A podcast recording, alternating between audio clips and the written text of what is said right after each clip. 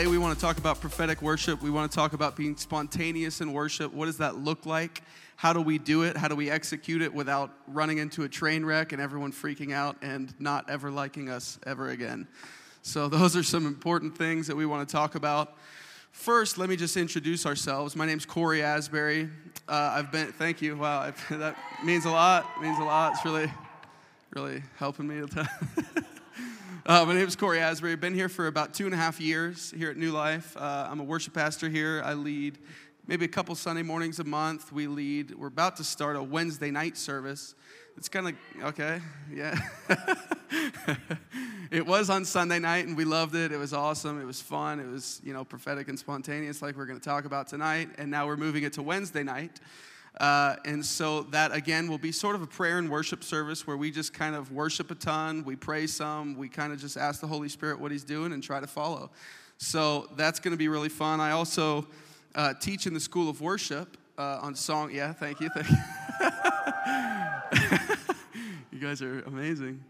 Uh, teach on some songwriting, teach on kind of the practicals of worship, how to do it, what it looks like, how to, again, not run into train wrecks, because those are very important things to learn. And this is my good friend Caleb Culver. I'm just kidding. I'm Caleb. Uh, I'm 28. Uh, I've been here for about two years on staff at New Life. Uh, I'm the associate director for DLA. And uh, I specifically I direct the school worship uh, within DLA. Um, I'm mostly doing that just to hear the cheers at this point. Uh, but I was at uh, International House of Prayer in Kansas City for about nine years um, before moving here. I graduated from uh, their Bible college. Uh, I led worship at my church starting at the age of 14 and, and uh, really wanted to give myself to worship. Came to Kansas City.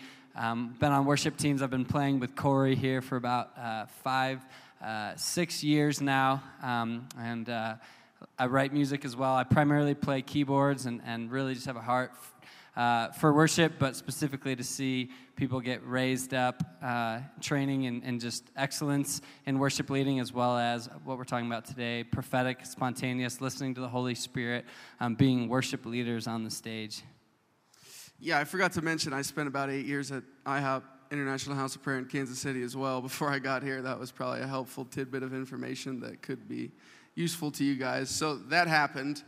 Uh, I want to kind of pose the question what is prophetic worship? What does it look like? What does that mean that we're prophetic in worship? How do you be spontaneous in worship?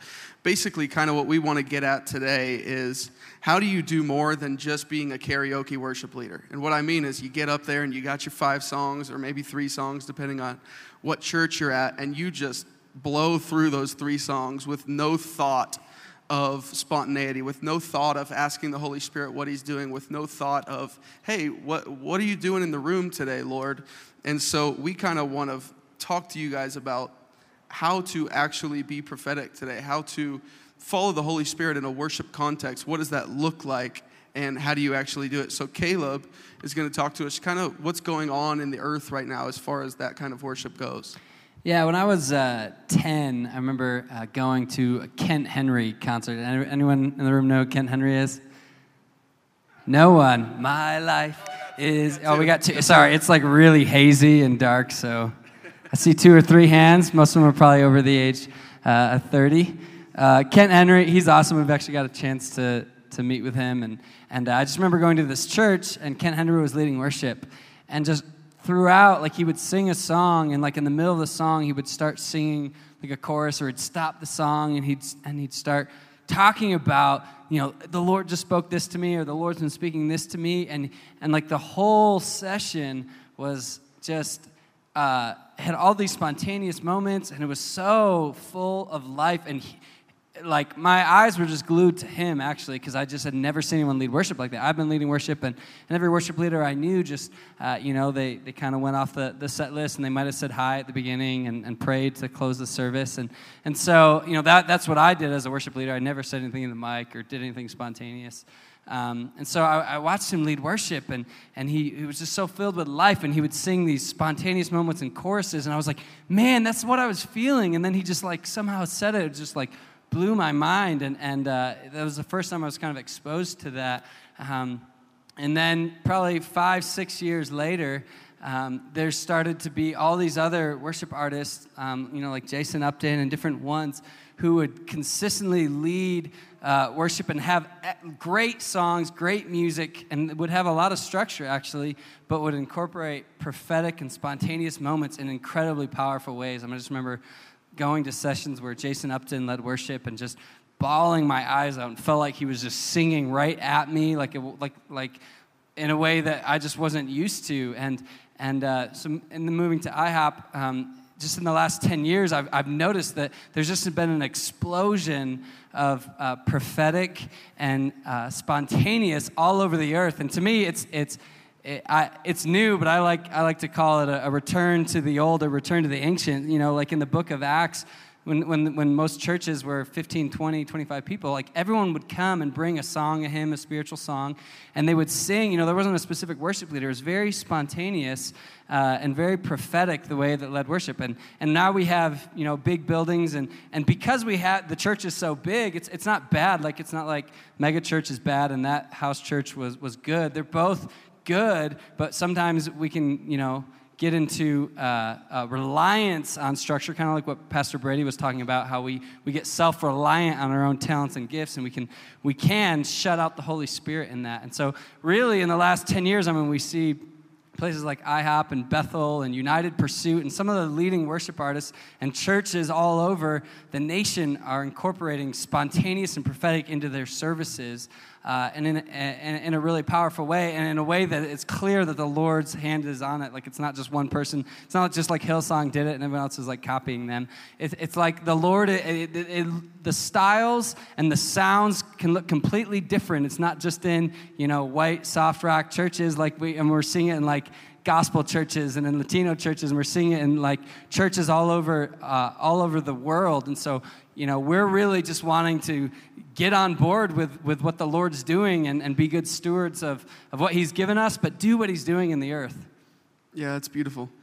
Just want to kind of tell you a little bit about our journey together as friends, but our journey at, at IHOP, at the International House of Prayer in Kansas City, kind of our eight or 10 year journey into this idea of prophetic worship, into this idea of spontaneous worship. Basically, kind of what we did there our week looked like we'd do six two hour sets of worship. Pretty straightforward. So every week we'd have six two hour sets where we just got up there and led worship. And probably about half of that was rehearsed. They were songs that we knew, you know, just like you do on a Sunday morning. And then probably about half of it was spontaneous when we were just kind of asking the Holy Spirit, hey, what are you doing? What are you saying? And then we would try to follow that whatever that looked like. So we did that on a day, daily basis, day in and day out, as a team uh, together, and it was amazing. Those were my favorite times of worship of my life so far because it really is so fun when you're allowed to be spontaneous, when you're allowed to kind of step out of the beaten path of the regular worship song. And I love the regular worship song. I love just leading worship, just songs straight through. It's, it's quite invigorating as well. But when we would do these times of spontaneous worship, my heart would just come alive because I was getting to follow the Lord. I was getting to listen to Him and actually do what He was saying, you know. And obviously, a lot of that was subject to what I thought He was saying and what it should sound like. But it was it, those times were were so incredibly fun. And so, basically, I'll just kind of give you a snapshot of what a two hour set would look like. We would go up and kind of lead corporate worship. So maybe a couple, two, three songs. And then we would actually uh, sing the scriptures, pretty straightforward. We would do what we would call developing a, a, scriptural passage just through singing. And we called it antiphonal singing, which is kind of a weird foreign word, but basically what it means is conversational singing. The idea is I sing something and then you sing it back to me, and then we go back and forth, and there's this kind of beautiful cross referencing of scripture going on, and we're kind of learning and teaching each other as it happens. So we would sing the scriptures. We would take you know, a psalm, which are probably the most singable because they were written as songs for that purpose. So, you know, Psalm 23, for instance, we'd take, The Lord is my shepherd, I shall not want etc., etc. And we would get up there, and after the time of corporate worship, we would just sing through that passage back and forth. So, you know, I'd, I'd be the worship leader and I'd have like three singers over here, pretend Caleb's one of the singers, and you know, there's a couple more. And we would just sing. I'd sing, The Lord is my shepherd. And he would go, Yes, you love me, you take care of me. And we'd just go back and forth singing the scripture and kind of teaching it to one another. And we did that six times a week basically and there, there's so much room for spontaneity in that there's so much room for just following the holy spirit and, and being prophetic um, in that. And, and when I say being prophetic, a lot of people can think, oh, that's such a mystical idea. That's it's kind of weird. What does that mean? And basically, when I think of how do you be prophetic, I think of there's a scripture in uh, Revelation 19, I think it's 1910 basically says the spirit of prophecy is the testimony of Jesus. And, and, when I think of that scripture, I think, okay, the testimony of Jesus, what does that mean? That's his story, that's his witness, that's what he's saying right now. That's anything that lends to or sheds light on Jesus. That is the spirit of prophesy, prophecy. So we would get up there and, uh, and we would do that. We would just, Holy Spirit, what are you saying? And we would just kind of sing and, and try to play those things that he was uh, that the Lord was saying. So just a couple of, of biblical principles on, on why we would even do this. Yeah, and like I said, this is kind of a return to the ancient. Um, you know, this is not a, a new idea. And, and, first, I mean, you see it uh, whenever we see a picture of, of the throne room. You know, I always think of the Lord's Prayer uh, where he says, you know, on earth as it is in heaven. We often pray that and we're disconnected with what actually is happening in heaven. Well, if we look at this, the, you know, Ezekiel 1, Isaiah 6, Revelation 4 and 5, I mean, we have these chapters in the Bible uh, that should be very valuable to us where we see a picture of what's happening around the throne. You know, what is happening the closest to the Lord is probably something that's pretty dear to his heart and something we should probably pay attention to. And so we see in Revelation 4 and 5, around the throne, there is perpetual worship and prayer. It talks about the saints uh, having a harp in one hand and a bowl in the other, the harp representing worship and the bowl representing prayer. And continually, day and night, uh, uh, you know, it says they do not rest. They, they, they say and they sing, Holy, holy, holy is the Lord God Almighty who was and is and is to come. There's perpetual, unending, unceasing worship and prayer that's happening. And we see in Revelation, we see these spontaneous choruses come out. And Cory used a, a biblical word a minute ago uh, that we see uh, called antiphonal, which simply just means responsive singing. And we primarily see it uh, in, uh, in, in David's tabernacle. And David is such a fascinating character. Um, I mean, he's the one that Lord said he's the one. He, you know, he's after my heart. So again, we should probably pay attention to how he lived his life. Um, and David so was passionate to do what was on the Lord's heart. You know, I think, I believe David had that glimpse of what was happening in the throne room of this unending worship and prayer. So, you know, David goes and he gets the Ark of the Covenant back, and, and I mean, you know the whole story, but instead of putting it back in Moses' tabernacle where the sacrifices happened, where, the, where it had been, he puts up a new tent and he hires a couple thousand Levites um, who were uh, priests to be skilled musicians and singers to minister around uh, the Ark of the Covenant day and night. They would actually, uh, they would be in twos or fours, like, like a square, and they'd actually face each other, these musicians and singers.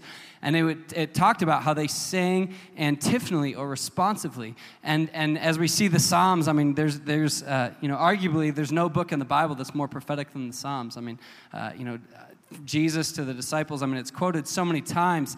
These were so many times songs that, that didn't just come out of David being on the hill, hillside, but a lot of these came out of this tabernacle, this place of unending worship and prayer where they were singing uh, responsively or, or antiphonally back and forth. And there was spontaneous, and there was music, and there was prophetic happening all at once. And, and the musicians were singers that were, uh, uh, the musicians were excellent and trained. And, and we see all of these songs and, and things that came out of this place. And this, you know, and, and then I, I, like to look at that picture of David being in that tent, you know, when he talks about that he'd rather be, you know, uh, uh, better is one day in your courts than thousands elsewhere. You know, that's what he's talking about. He's talking about being in that room with the raw presence and glory of God and singing biblical truths about who he is uh, uh back and forth.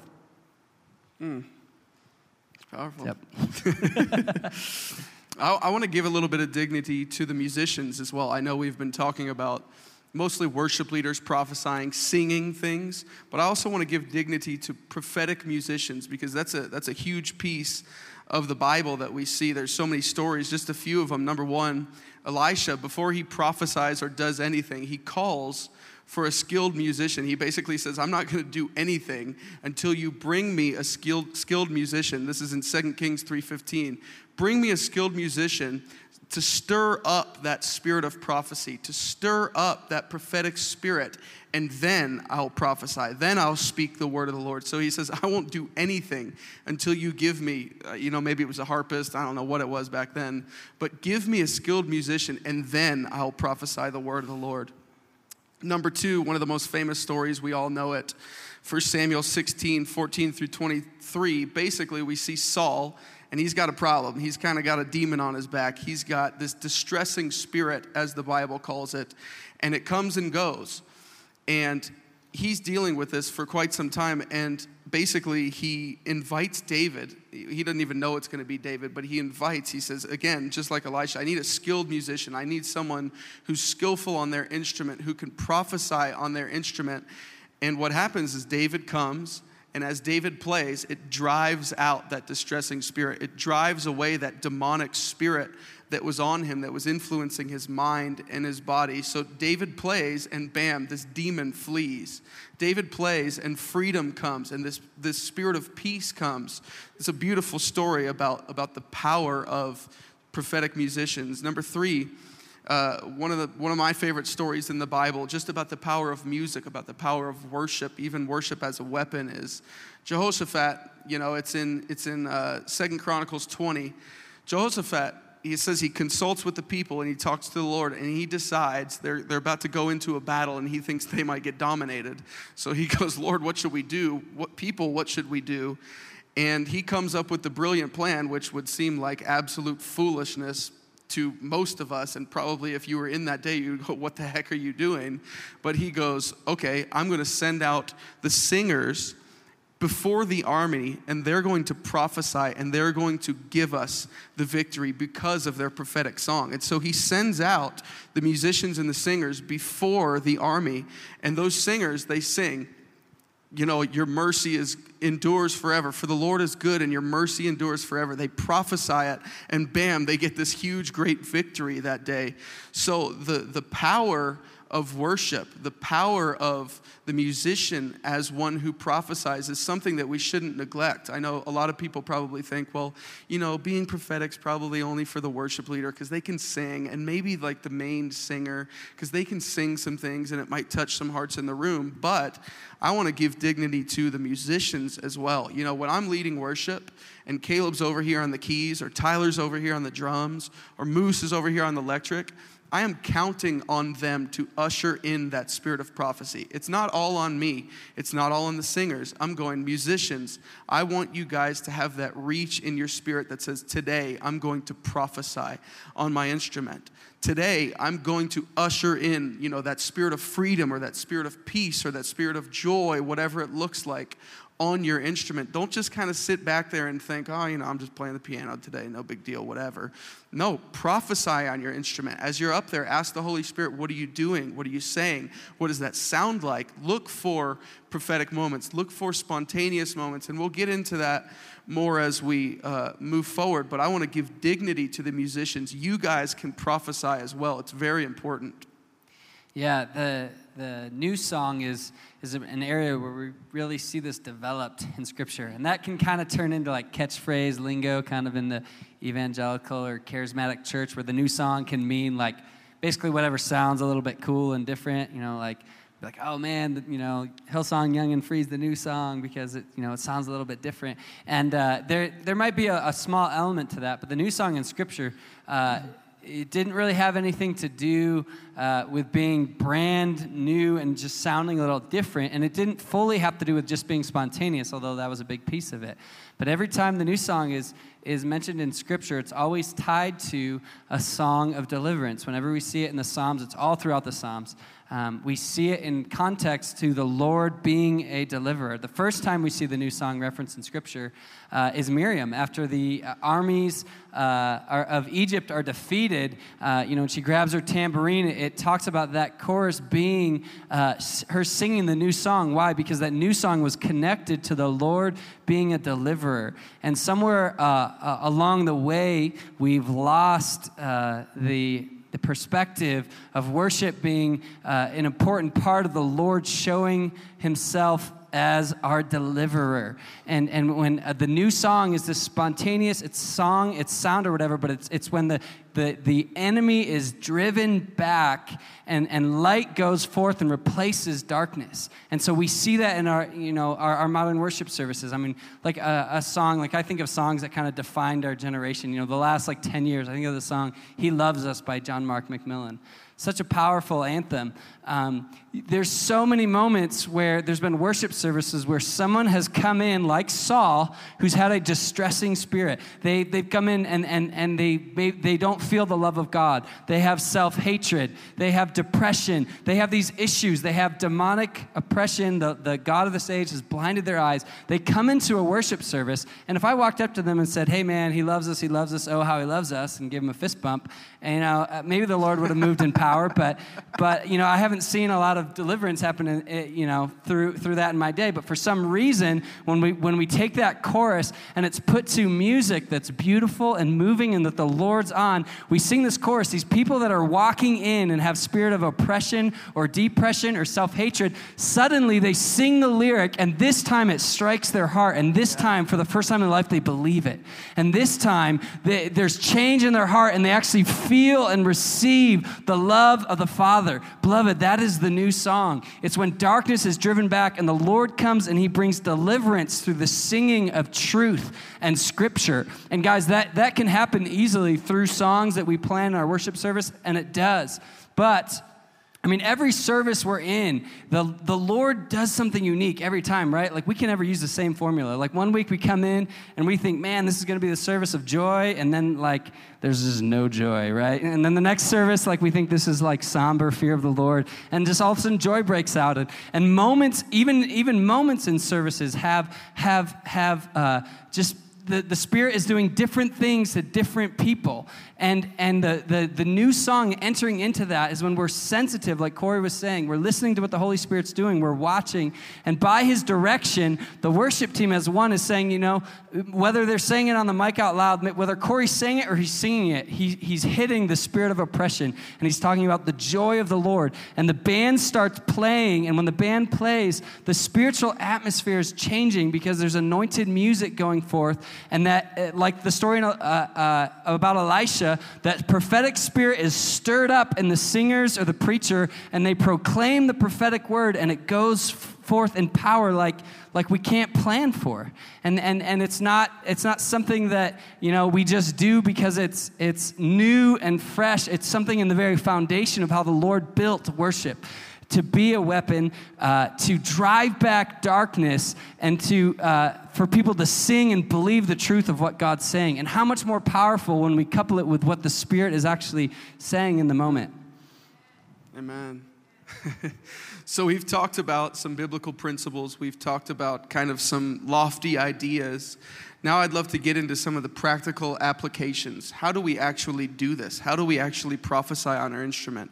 How do we actually prophesy with our voices as singers? What does that look like? You know, I hear maybe some of you guys asking the question Cory, you've talked a whole lot about you follow the Holy Spirit and you do this prophetic and blah, blah, blah, blah, blah. You give me a lot of kind of mystical language, but tell me how to actually do this. So, First of all, I think number one, the most important thing that you can do in your worship contexts, in your worship teams, is to create a foundation for prophetic team ministry. What do I mean by that? I mean creating a culture that says, I'm going to reach for what the Lord is doing today. I'm going to have that, you know, that quote unquote reach in my heart to follow God, to do what He's saying today. And basically, what that looks like is explaining the importance of following the Holy Spirit, in explaining the importance of, of wanting to prophesy. And so you want to create a culture where people have that, you know, I'm calling it a reach. I'm calling it the, you know, the reach in your heart that says, I want to minister to people in this room prophetically today. And, you know, the de- definition for that is probably found in 1 Corinthians. It's to build up, to exhort, to, to edify, those type of things. So you want to create that culture, lay a foundation for prophetic team ministry. Explain to people that it is important, it is helpful when you have that reach um, in your heart. And so for me with my teams, uh, at IHOP and here when I'm when I'm with my team, whether it's in a practice or it's a you know even a casual hangout, and we're talking about what the Lord's doing, we're talking about worship. I'm constantly reinforcing the fact that I'm relying on them to flow in the prophetic. That I am I'm not just doing this by myself. I'm not just the cool guy who gets to sing cool stuff and, you know, it touches people's hearts in the room. I'm reinforcing the fact that what Caleb plays on the keys matters. And the fact that his heart posture says, God, I want you today in this service, not just, I'm just going to, you know, get through the set. But his heart posture is one that says, Holy Spirit, I'm listening to you and I want to follow you that is extremely important to me. So I'm constantly reinforcing that, um, that truth. Um, a couple other things, just real quick. You guys have probably heard me say a whole bunch, you know, I'm following the Holy Spirit or I want to follow the Holy Spirit. What does that mean?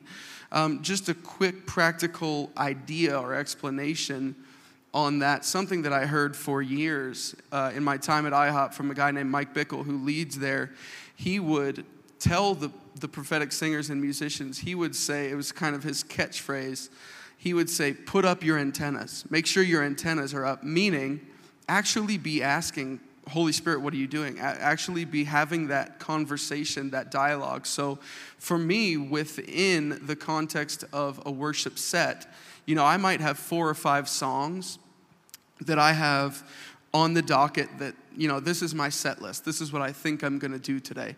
But in the midst of that set list, in the midst of those four or five songs, I'm constantly asking in my heart, I'm not saying it out loud on the mic, but I'm constantly asking, even if I'm singing a song, Holy Spirit, what are you doing? Yeah. What are you saying right now? I'm looking at the room, I'm gauging what's happening. Are they engaged? Is this song about joy engaging them? Is this song about the fear of the Lord engaging them?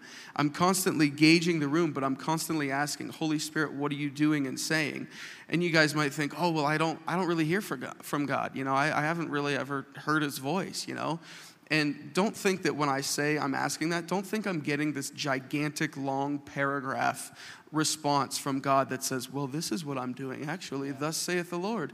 There's a spirit of joy flowing like a river today, and you must follow it. Step into the river, my son. You know, it's like, it's not that long, it's not that detailed. I usually hear like a one word thing. It can be very simple. It, it, it's normally not even a phrase for me, but I constantly ask, Holy Spirit, what are you saying? What are you doing? And a lot of times it's one word. I hear freedom, and I go, okay, I like that. Now, freedom is ob- obviously subject to my interpretation. I don't know what that means freedom from sin, freedom from depression, freedom into the love of Christ. I don't know what that means. So I might ask another question. Okay, freedom, God. I hear, I hear you saying that. What does that mean? Give me some more. You know, I might hear one more word and I go, okay, yeah, that's it. And so I'm in the midst of a worship song, but I know that's the direction I want to go. So what I might do is there's a lull in the song, or there's a big part of the song that's not a normal singing part of the song. I might just begin to sing those things. Freedom from depression in the name of Jesus. I'll just begin to sing those things out, or it's a it's a low time and I'm singing it gently. Freedom from depression in the name of Jesus. And again, I'm watching the room. What's happening? Okay, I see this guy over here is crying. Okay, it's Mark because he's always crying crying. Um, you know, I, I, see some other people, you know, it, there, there are people visibly being touched. That's what I mean by following the Holy Spirit. Yeah. Again, it's not this weird, lofty, esoteric, mystical concept that none of you can get. It's very simple. Talk yeah. to him and he'll talk back to you. Ask him what he's doing and he'll tell you. It, uh, it doesn't have to be huge, yeah. it doesn't have to be lofty. Just one word and they go, okay, I'm going to step out on that. And just a couple more quick thoughts on that. Just practically, I've had so many times where I asked that question, Holy Spirit, what are you doing? What are you saying? He spoke something. I got it. I went, okay, yeah, yeah. Oh man, I love that. Joy. And all of a sudden, I am getting attacked like crazy, just accused, like, no, it's not joy, you idiot. You didn't hear it right. you know, these are the thoughts I'm hearing in my head. No, that's not right. That's not what God's saying. Don't do that. Don't step out. Don't sing that. It's going to be terrible. People are going to give you thumbs down. They're going to boo you as you do it. And I, am going, no, no, no. I think that was God, but I'm kind of wavering at this point. you know, I'm afraid of the people booing a little bit. But that happens pretty often, maybe, maybe a quarter of the time, maybe a half of the time, where I, I ask the Holy Spirit, He speaks, and then bam, accusation comes just like a flood. What I've found press through it, push through it, push that aside, and begin to prophesy what the Lord has given you. And every time I've done that, usually when the accusation is stronger, I just go for it. And it feels so weak in the moment. It feels terrible. Like, oh my God, my voice is just sounding so bad and my, the melodies are not flowing. I don't think I'm making any sense. I may have just spoken heresy. What am I doing? you know, I'm just getting nailed with a barrage of lies. But afterward, it never fails. Someone, at least one person, will come up to me, write me an email, hit me with a Facebook message, which I don't often check, but I'll get it at some point. And they'll say, Cory, that so blessed me when you did that. Man, when you stepped out and you began to prophesy about freedom from whatever, whatever, whatever, A, B, and C, man, I cannot tell you how that freed my heart. And so, when you do this, when you begin to step out, if you hear that accusation, just say no. Push it away and press through and prophesy what the Lord is speaking to you, and He'll move, even if it feels weak in the moment. So that was a lot. Yeah. Sorry. No, it's awesome. Yeah, so the, I'm the first practical, like Cory said, have that culture uh, where everyone has the reach. And I, will get to the next point, but just to touch on that. I mean, Cory really has built this with his worship team. Uh, and I so appreciate the dignity that it gives me as a musician um, to say, hey, you know, your voice matters.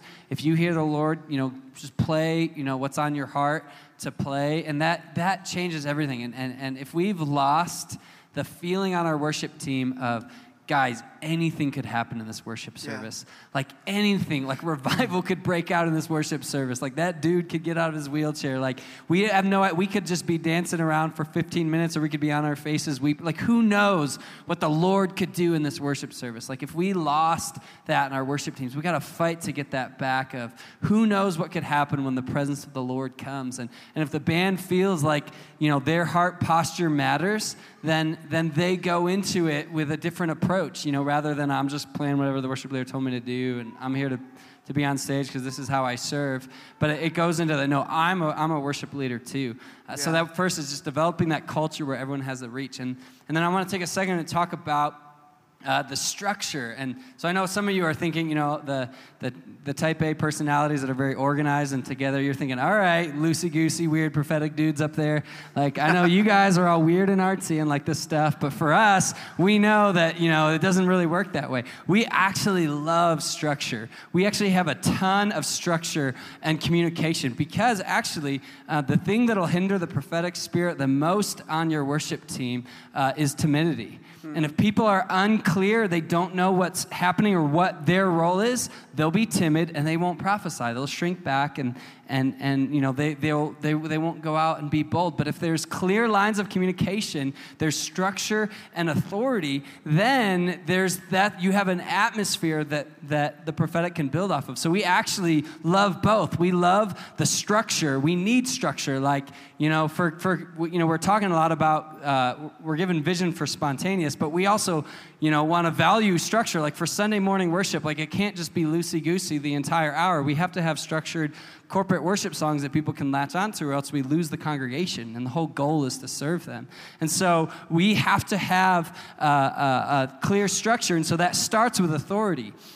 Um, you know, uh, the, the, the, the thing that, the lie that we believe is that authority is actually what, what hinders unity. But authority needs to be in place and be strong for us to even have any unity. And so for these uh, prophetic moments, like when, when Cory is leading, like it's clear that he's, he he, as the worship leader, makes the calls of when and how long we can go on something when we go. And because he makes those strongly, he, he's, he's uh, and you guys can set it up however you want. And we can talk a little bit about the practicals of different cues and whatever. So I know his cues and when, he, when we're allowed to go into stuff and when he wants to bring it down. It actually happened today in worship uh, when we did Strong God.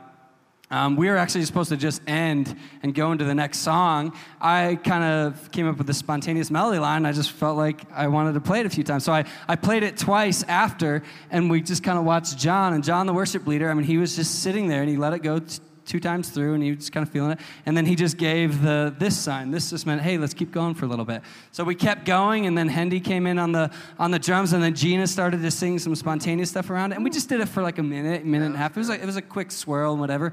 And and people might have thought it was planned, but that was completely in the moment.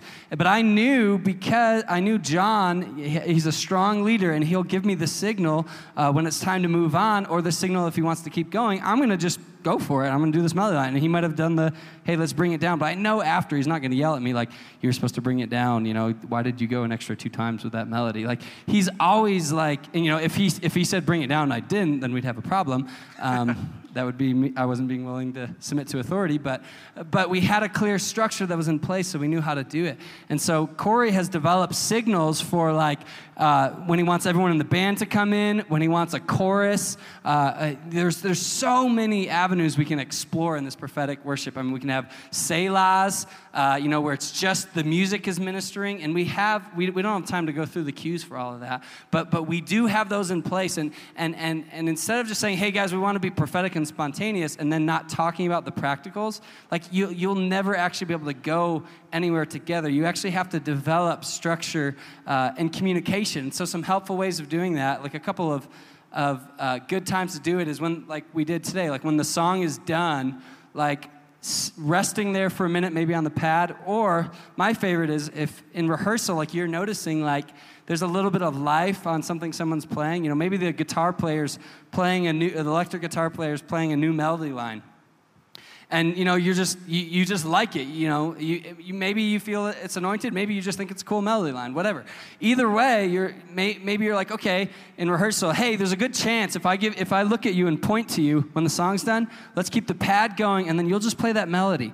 And singers if you get anything just go feel free to sing it out. If, not, if nothing happens then we'll just move right on and, and, and don't worry about it. But we're going to at least try it. Or maybe there's a song like there's a there's a big part of the song that feels good. Say hey we're to actually keep the music big for a little bit and we'll just kind of selah for a little bit or we'll just have an instrumental time. And if we get anything we'll sing off it or or maybe we'll bring it down to four on the floor and see what happens. But but you're kind of facilitating ideas and structures uh, to launch off. And and the and the and the structure does not does not have to hinder the prophetic.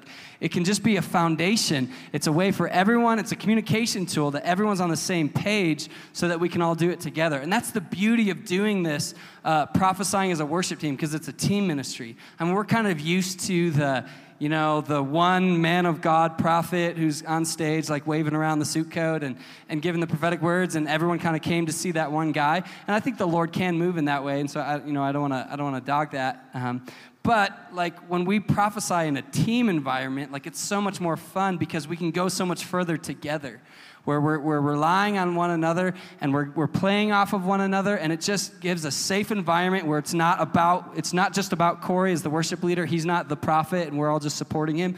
No we're all prophesying. You know that was paul's desire that we all would prophesy that we would all encourage that we would all edify and build up the church.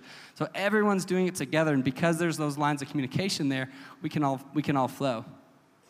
That's great. And i think for you guys in your different worship contexts, whether it's Sunday morning or you guys lead a prayer meeting, you guys lead a Wednesday night service.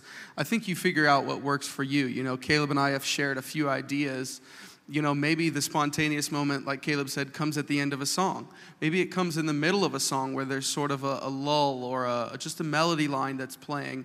And I think, I think for any of you guys, you guys figure out where it works for you and develop yeah. those things within your teams you know, for us, we've developed them within our teams, and now say the musicians are playing something, Caleb's playing the melody line, and it's within a song. My singers know, okay, this is a moment where if I have something, the Lord's speaking something to me, I can begin to sing that out. And what they're going to do, this is just, again, a very practical thing that's uh, endemic to our team, but can be obviously translated to yours as well. So, my singers, we're in one of those lulls. I'm going to kind of survey. I'm going to look over at them. Hey, y'all got anything? I'm not going to say that, obviously, because that's weird. Uh, but I'm going to look at them, you know, with the searching eyes, like sometimes because I'm floundering and I'm like, good God, please get something. This is terrible. You know, those moments definitely happen. But I'm looking at them going, hey, Lord, speaking anything to you? And they, they might look at me, nah, you know, and, and it can be nonverbal, just, mm, you know, they are not going to say anything. I still said mm, for some reason because I just do that, I guess. Uh, or they might look at me like, yeah, I got something. And, and a lot of times a cue for us is, we as singers a lot of times will have our bibles with us just because hey the lord's speaking something. Hey i want to cross-reference that. I want to look at that. What does that scripture actually say? I'm hearing part of it. Oh i want to see what the whole thing says. So we'll have our bibles with us. So maybe some singers are over here and it's one of those times i'm looking hey got anything? And one of them might just hold up their bible like hey i got something. And so for me that's a non-verbal cue. Hey i've got something. And at that point i as the worship leader you know caleb was talking about authority. I love that authority is what it's not a negative word it's what makes this whole thing work. And it, it makes it smooth. So they look at me and i go yeah yeah let's do that. Let's go for that. So i kind of just give them the nod like let's do it. And then they know i'm going to sing whatever the lord's speaking to me out. And, and in, in these moments they're so beautiful because that's when we as the rest of the band the rest of the team get to support that person we get to just love on that person and just make that thing awesome. So, you know, this singer's over here singing something and, and she's building it with her voice. We as musicians are listening and we're building it with her. And then she ebbs and flows and she comes back down and you kind of come back down with her. And it's just so fun and so cool and so enjoyable in those moments. And it's all because we know what's going on. Everyone knows how it works. And so, like Caleb said, if there's clear communication, there's no timidity. People will know, okay, I have permission to do this. That, that clear communication is basically a permission giving mechanism. I know that I have freedom to do this. So, there are so many ways in which you can implement this in your worship sets. And again, you got to find where it works for you. A couple of practicals, you know, if we're in the middle of a worship song and I'm singing strong, I think you guys know, and everyone on the platform knows if they're with me, this is not a time to do something spontaneous. This is not a time to be prophetic. It's not a time for my singer to begin speaking, singing out, you know, how that person in the back row needs to repent of their sin. Because that's just weird, number one. But number two, that's not the time. We all know that. So you find out when it works, where it works, so, just a couple ideas of, of when and where to be spontaneous and, and making sure it's helpful to the room. Maybe, Caleb, you can talk on that. Yeah, because uh, sometimes we can, we can go a little overboard, and because we're like, yeah, we're in for the prophetic, we're in for what Jesus is saying. Um, that you know for sunday morning like it's probably not going to work well to do like 10 minutes of structured corporate worship and then just do 30 minutes of spontaneous i'm guessing you're going to lose the room because it's going to be new and foreign and so we have to keep our core conviction as worship leaders that our main goal is to serve the room, that we are acting as priests who are ministering before the Lord, and, and, and we have to be first serving the room and, and or sorry, first serving the Lord and then serving the room. And so if we're having on stage having a good old time prophesying, but everyone else is like disengaged and thinking this is weird and scared, then we're, we're not we're, we're not really doing great. That might be fun for a little practice night, but that did not work great congregationally. And so we do things in a way that we want to make it simple, easy, and not weird. You know, uh, I, I, like the phrase, you know, supernaturally natural.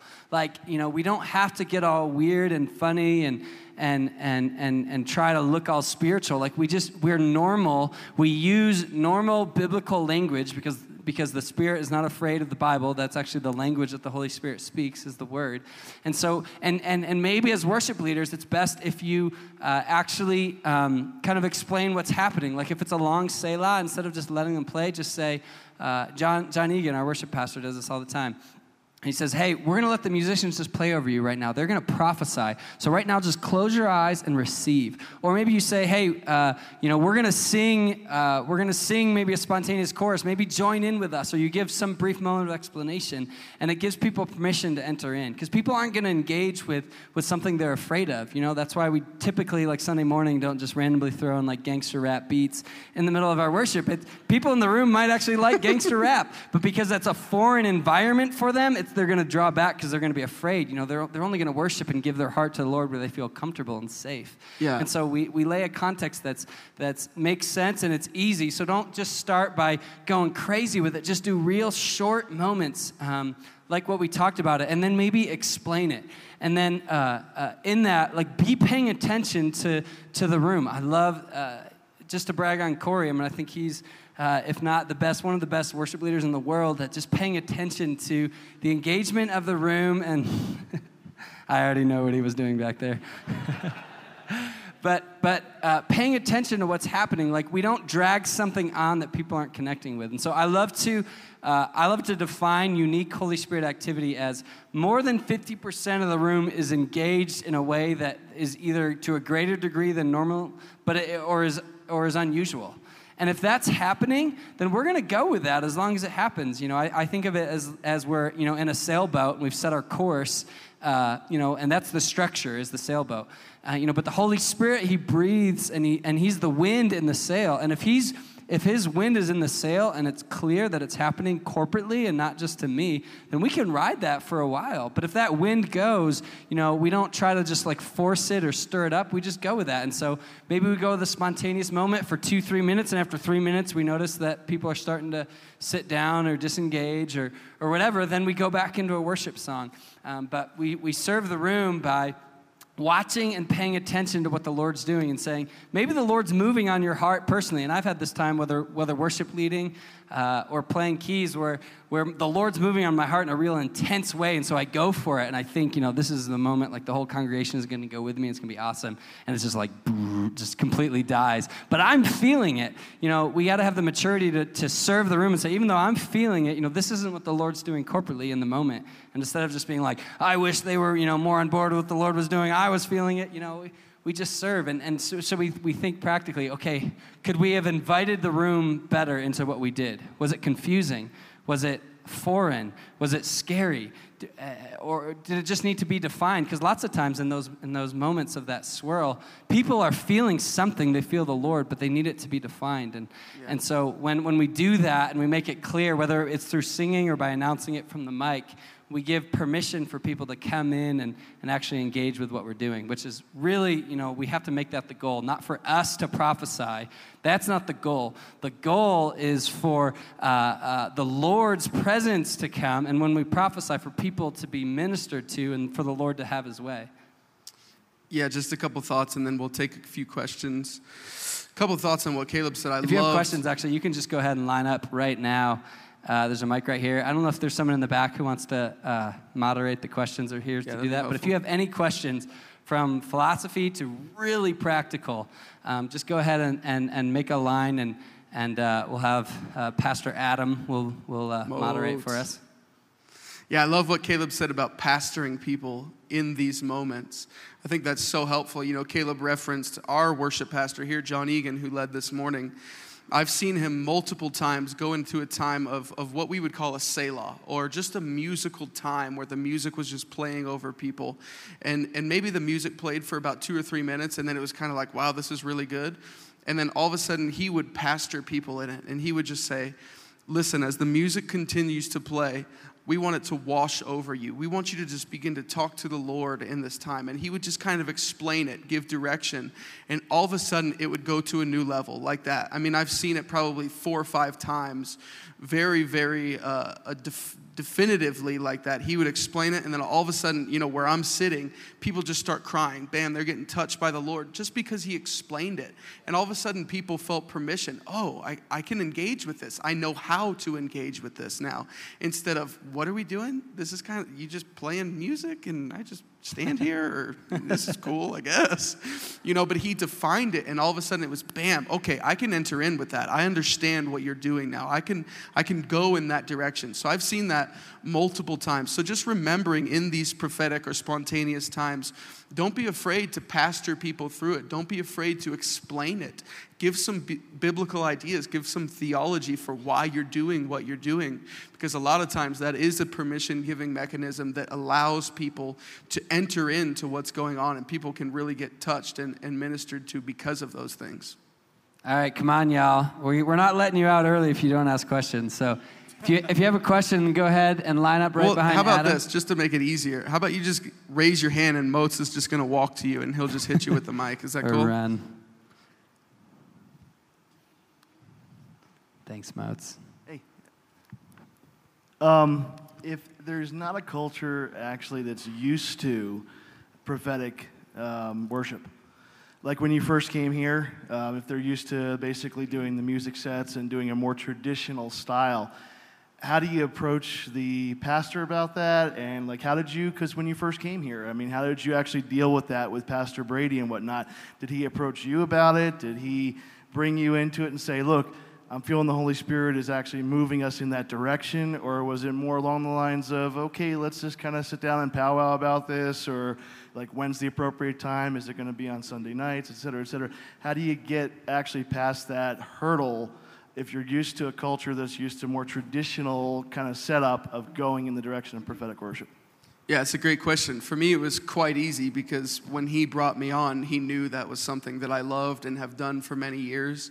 And he kind of said, Hey, this is something that we want to get into as a church even more. You could come and be a shot in the arm for this. And so for me, it was, it was quite easy. It wasn't exactly a hurdle because that was a direction that he was wanting to head in already. I think slightly differently to answer your question, when we go different places, uh, traveling just as a worship team, we might go to a place that's largely unfamiliar with prophetic or spontaneous. And so, part of me as, as a pastor, I'm thinking, okay, I'm not going to freak these guys out and just go nuts and do this. And if I do feel strongly that I do need to go in a, in a prophetic direction or in a spontaneous direction, I'm going to actually explain, give some biblical ideas, give a little bit of theology for it. So again, it's a permission given mechanism. Hey, okay, I, I understand what you're doing now. I can go with that. And so that, that's pretty common for us. You know, maybe three quarters of the places love the prophetic, and that's why they bring us in for their conference or whatever. And maybe a quarter of them, like, we're not really familiar with this, but we're open to it. Would you at least help our people, you know, understand what you're doing? Don't scare them, basically. So, does that answer your question? Cool. So, in a community where the people are open to the prophetic and they're wanting it, could you take us to how you guys as a group how did you start practicing eight on your own? And then, um, did you guys have different phrases or things that you talked about in your rehearsal times? And then that was the go to, or if you could talk a little bit about yeah. the practical side of how you started it. Yeah, we had a lot of, uh, you know, I like to call pre planned spontaneous. Uh, that because what I talked about was you really want it to be a safe environment for everyone to jump into. It, we didn't start off with a, hey, we're just going to play two hours and whatever happens, happens. Now, we did end up having some sets toward the end because we, we were all able to do that, but we had a very structured, hey, we're going to spend 30 minutes and we're going to practice these songs and we're going to. One thing when you're done with that thought. Yeah, totally. Uh, totes. Uh, we're gonna we're gonna sing these uh, worship songs, and then we're gonna wait on the Lord for a little bit. And then Caleb, uh, why don't you start a progression? And it was typically like a chord progression that I had already practiced or put together. Um, it wasn't completely spontaneous, but we hadn't like practiced it exactly what everyone was gonna play to the T or or or like a song map for it. So it was planned, but it was spontaneous at the same time. And so we had a planned uh, uh, time we were gonna go into, but then it. Uh, you know, we would kind of prophesy and go off that. And so it was a very safe environment to learn. And so we started, you know, with, with, with, with structure and, and brief moments. And then we learned to, to do this singing by, by, you know, doing it on stage and off the stage, like opening up our Bibles, you know, going to like a psalm, like you know Psalm 23, and then just singing it back to the Lord. And as we sing it back to the Lord, just like if we were doing sermon prep, you know, other sermons would come to our mind and cross references and, and phrases and things like that would come and we'd write them down. And so, I mean, just like like a pastor prepping for a sermon, I mean, we would just sing the scriptures and let it wash over our hearts, and and and then it became normal, like we did it off stage and on the stage. So when we were on the stage, it was you know very very natural to us. Yeah, having a clear model is really helpful. And that's something we can talk to you more after in detail what that actually looks like, maybe even step by step what that looks like. But just a, a, quick story on that. You're asking, how do we get into this? When I first started leading worship at IHOP, I was extremely arrogant. very, very. The worst, the worst kid you ever met in your life. I thought I was the coolest and the best, and I got up there and I just said, Man, I, am so spontaneous. Like, I'm just going to be spontaneous the entire two hours. I don't need your structure. I don't need your worship songs. I'm just going to do what I want.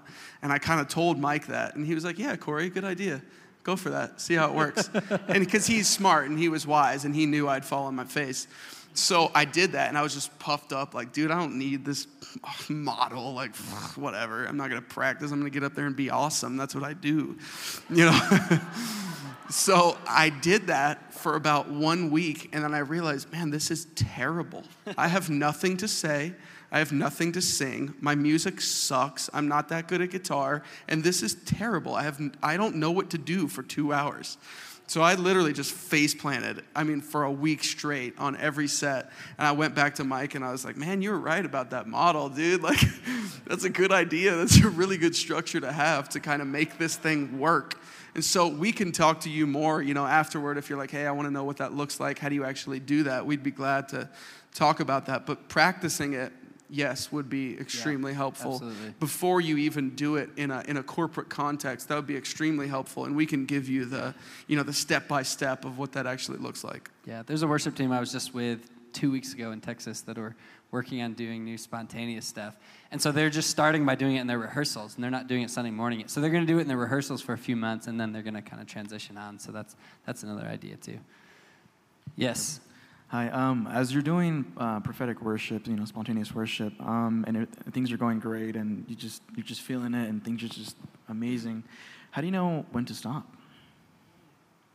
Yeah, great question. Uh, I think um, first thing is, uh, you know, what what do you have permission to do?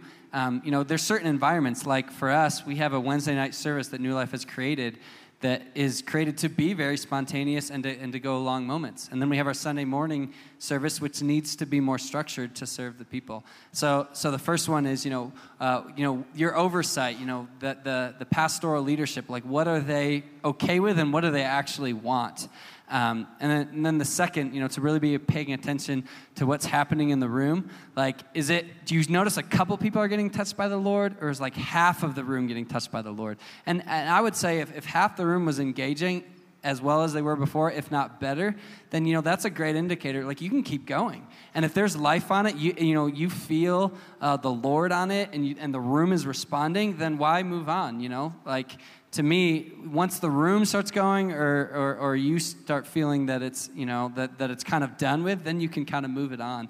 And that's the beauty of the, the worship songs is because they can help engage people so quickly.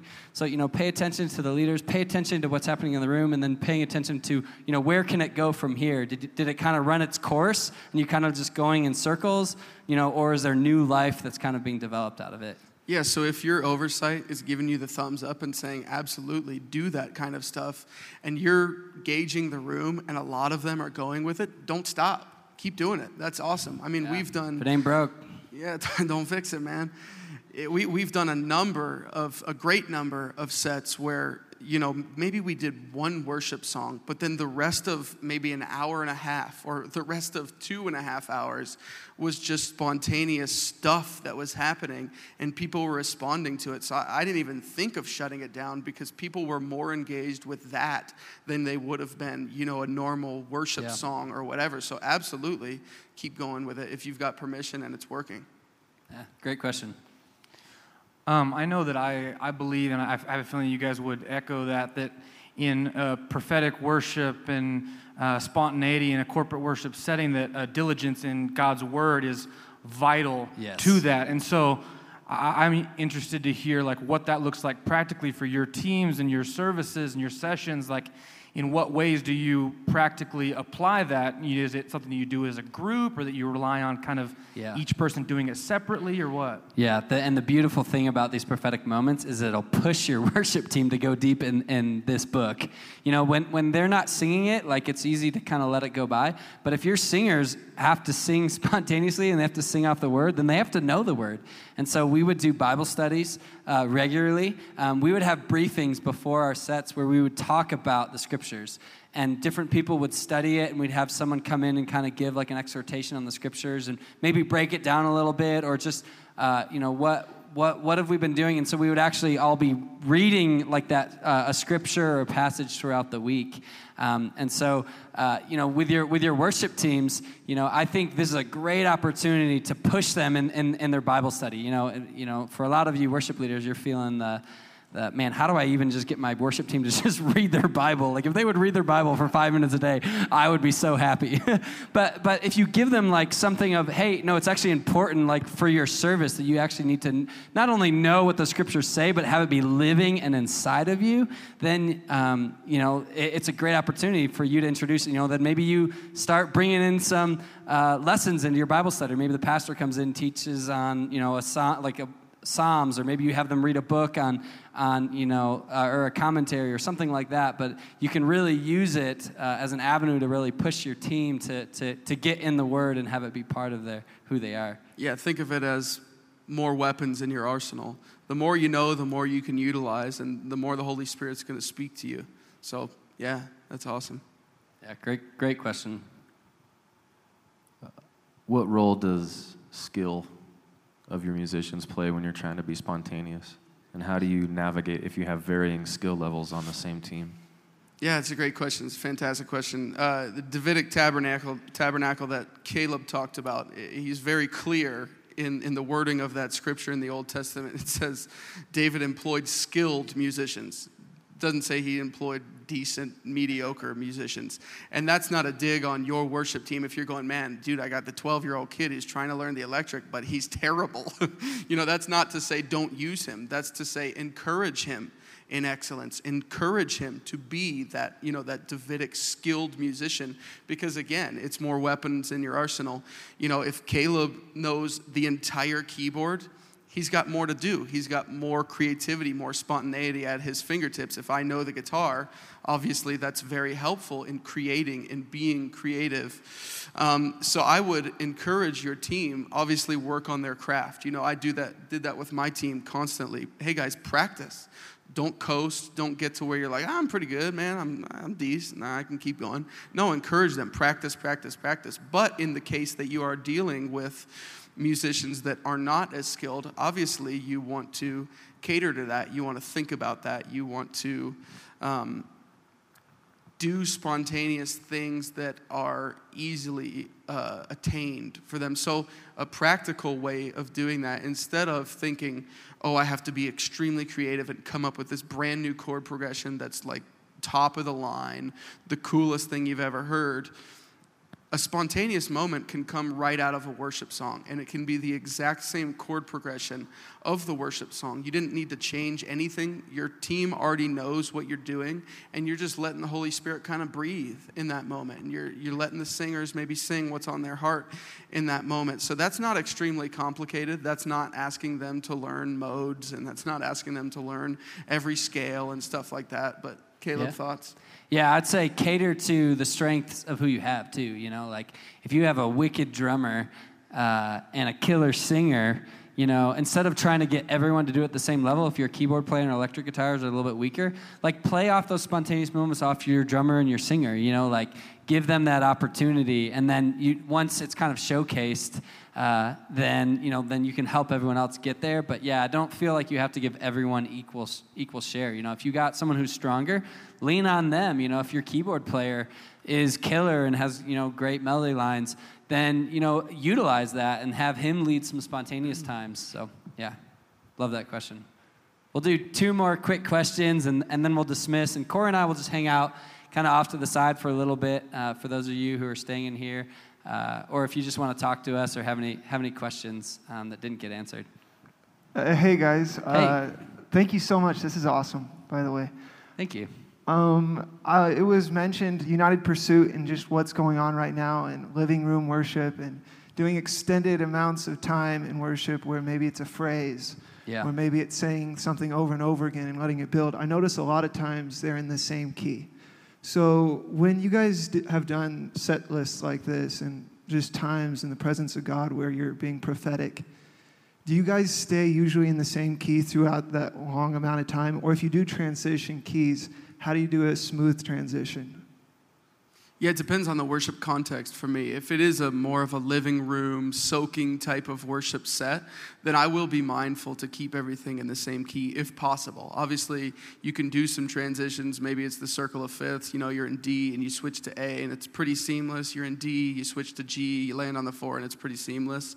But for the most part, yeah, I'm trying to I'm trying to stay in the same key just to kind of create that flow and even creating a medley of songs, which I'm sure you've probably heard with those guys before. You know, they string all their songs together, and probably if you listen to their songs, they're the exact same chord progression, like the top three of their songs are the exact same chord progression in the exact same key with just different melody lines and different lyrics. I'm fine with that. I, I have nothing against that. And part of that is because it came out of what they're doing. You know, same for us when we were at IHOP, a lot of it was about flow. So we would create medleys, meaning a song that flows into another song, that flows into another song, that flows into another song, for the purpose of creating a seamless worship experience. So it's not like, you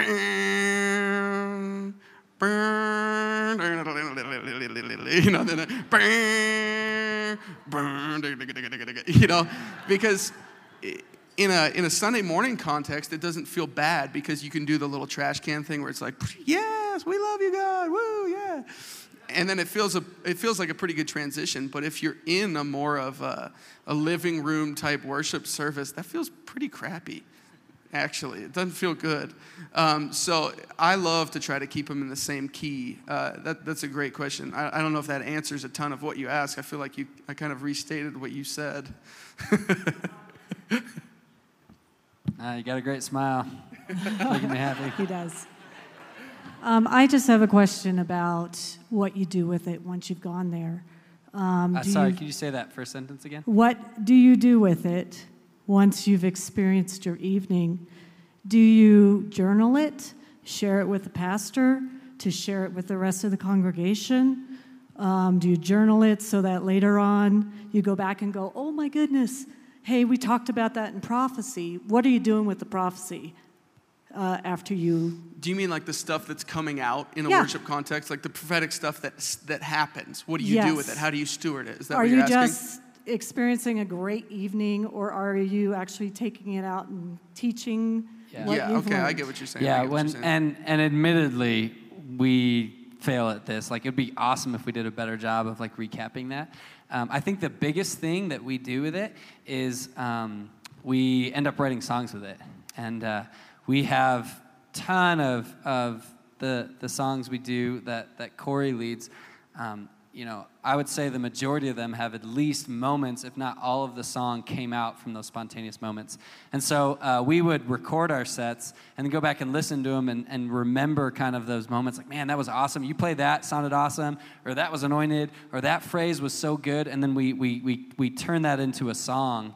And so, uh, you know, it's again, it's like what we just talked about with United Pursuit. I mean, this is so much of just what came out spontaneously in the moment and they were just good stewards of it, you know, and now their music is going all over the earth. Um, and so I think the best way to do it is to, you know, journal it by song. You know, have a, have a songwriting book where you're writing down your, your choruses and, and, and have, you know, I have voice memos on my phone of melody lines and I record them on my laptop. Like when I play a melody line or a chord progression I really like spontaneously, I record it really quick and then I label it and I go back later and kind of see if I can I can work with it. I don't know if you want to expound on that. Yeah, a couple more thoughts. In a perfect world, you want to write it down, you want to journal it somehow, and maybe that's by songwriting, like Caleb said. But something that we would do quite often and still do quite often is have what we would call a, a debrief. Basically, afterward, we're getting together as a worship team and we're going, man, that was amazing when you sang that. Oh man, you remember when you sang that? And then I sang that, and oh, that chorus, and then, you know, that melody line, it was so powerful. And so you're getting together afterward, and you're just talking about what the Lord did. You're enjoying and remembering what the Lord did. Whether it was an awesome set or is it like a kind of good set, you, you go in there and you just kind of talk about it. Lord, you, you know, you remember, oh yeah, you spoke that, and then that was so cool, that went with that. And so that, that's fun. That's just fun dialogue to have afterward, and it'll help you remember it. It'll help you enjoy it and just kind of thank the Lord for it, you know? Yeah. Awesome. Well, let me just pray for you guys. I don't know if you want to pray too, but Lord, I just thank you for this group of of uh, musicians and singers and worship leaders, ones who are pouring out their lives to serve uh, the congregation and to serve you, Lord. I thank you, God. I ask that you would strengthen them this, this week. God, I ask that you would, uh, with might, by your spirit in their inner man, Father, that you would breathe fresh life into their lungs. God, I ask for the ones who are wanting to, to do this, Lord. I ask that you would give ideas, practicals. I ask that you would open up the door. God, whether it's for 15, 20 second moments on Sunday morning or it's full prophetic services or prayer meetings, whatever the context or avenue, Lord, I ask for favor that you would open up doors, that you would make this enjoyable, that you would put people around them with the same vision, Lord, as they step out to say, uh, we want more Holy Spirit activity in our worship services, Lord. I ask that you would meet them with power. I ask that songs would come out. I ask for uh, uh, uh ones that would go all over the nations um, singing the presence, the glory of God. Father, I ask for ones that would take the scriptures and, and explain it and teach a generation of the knowledge of God. Amen. Amen. you guys are dismissed.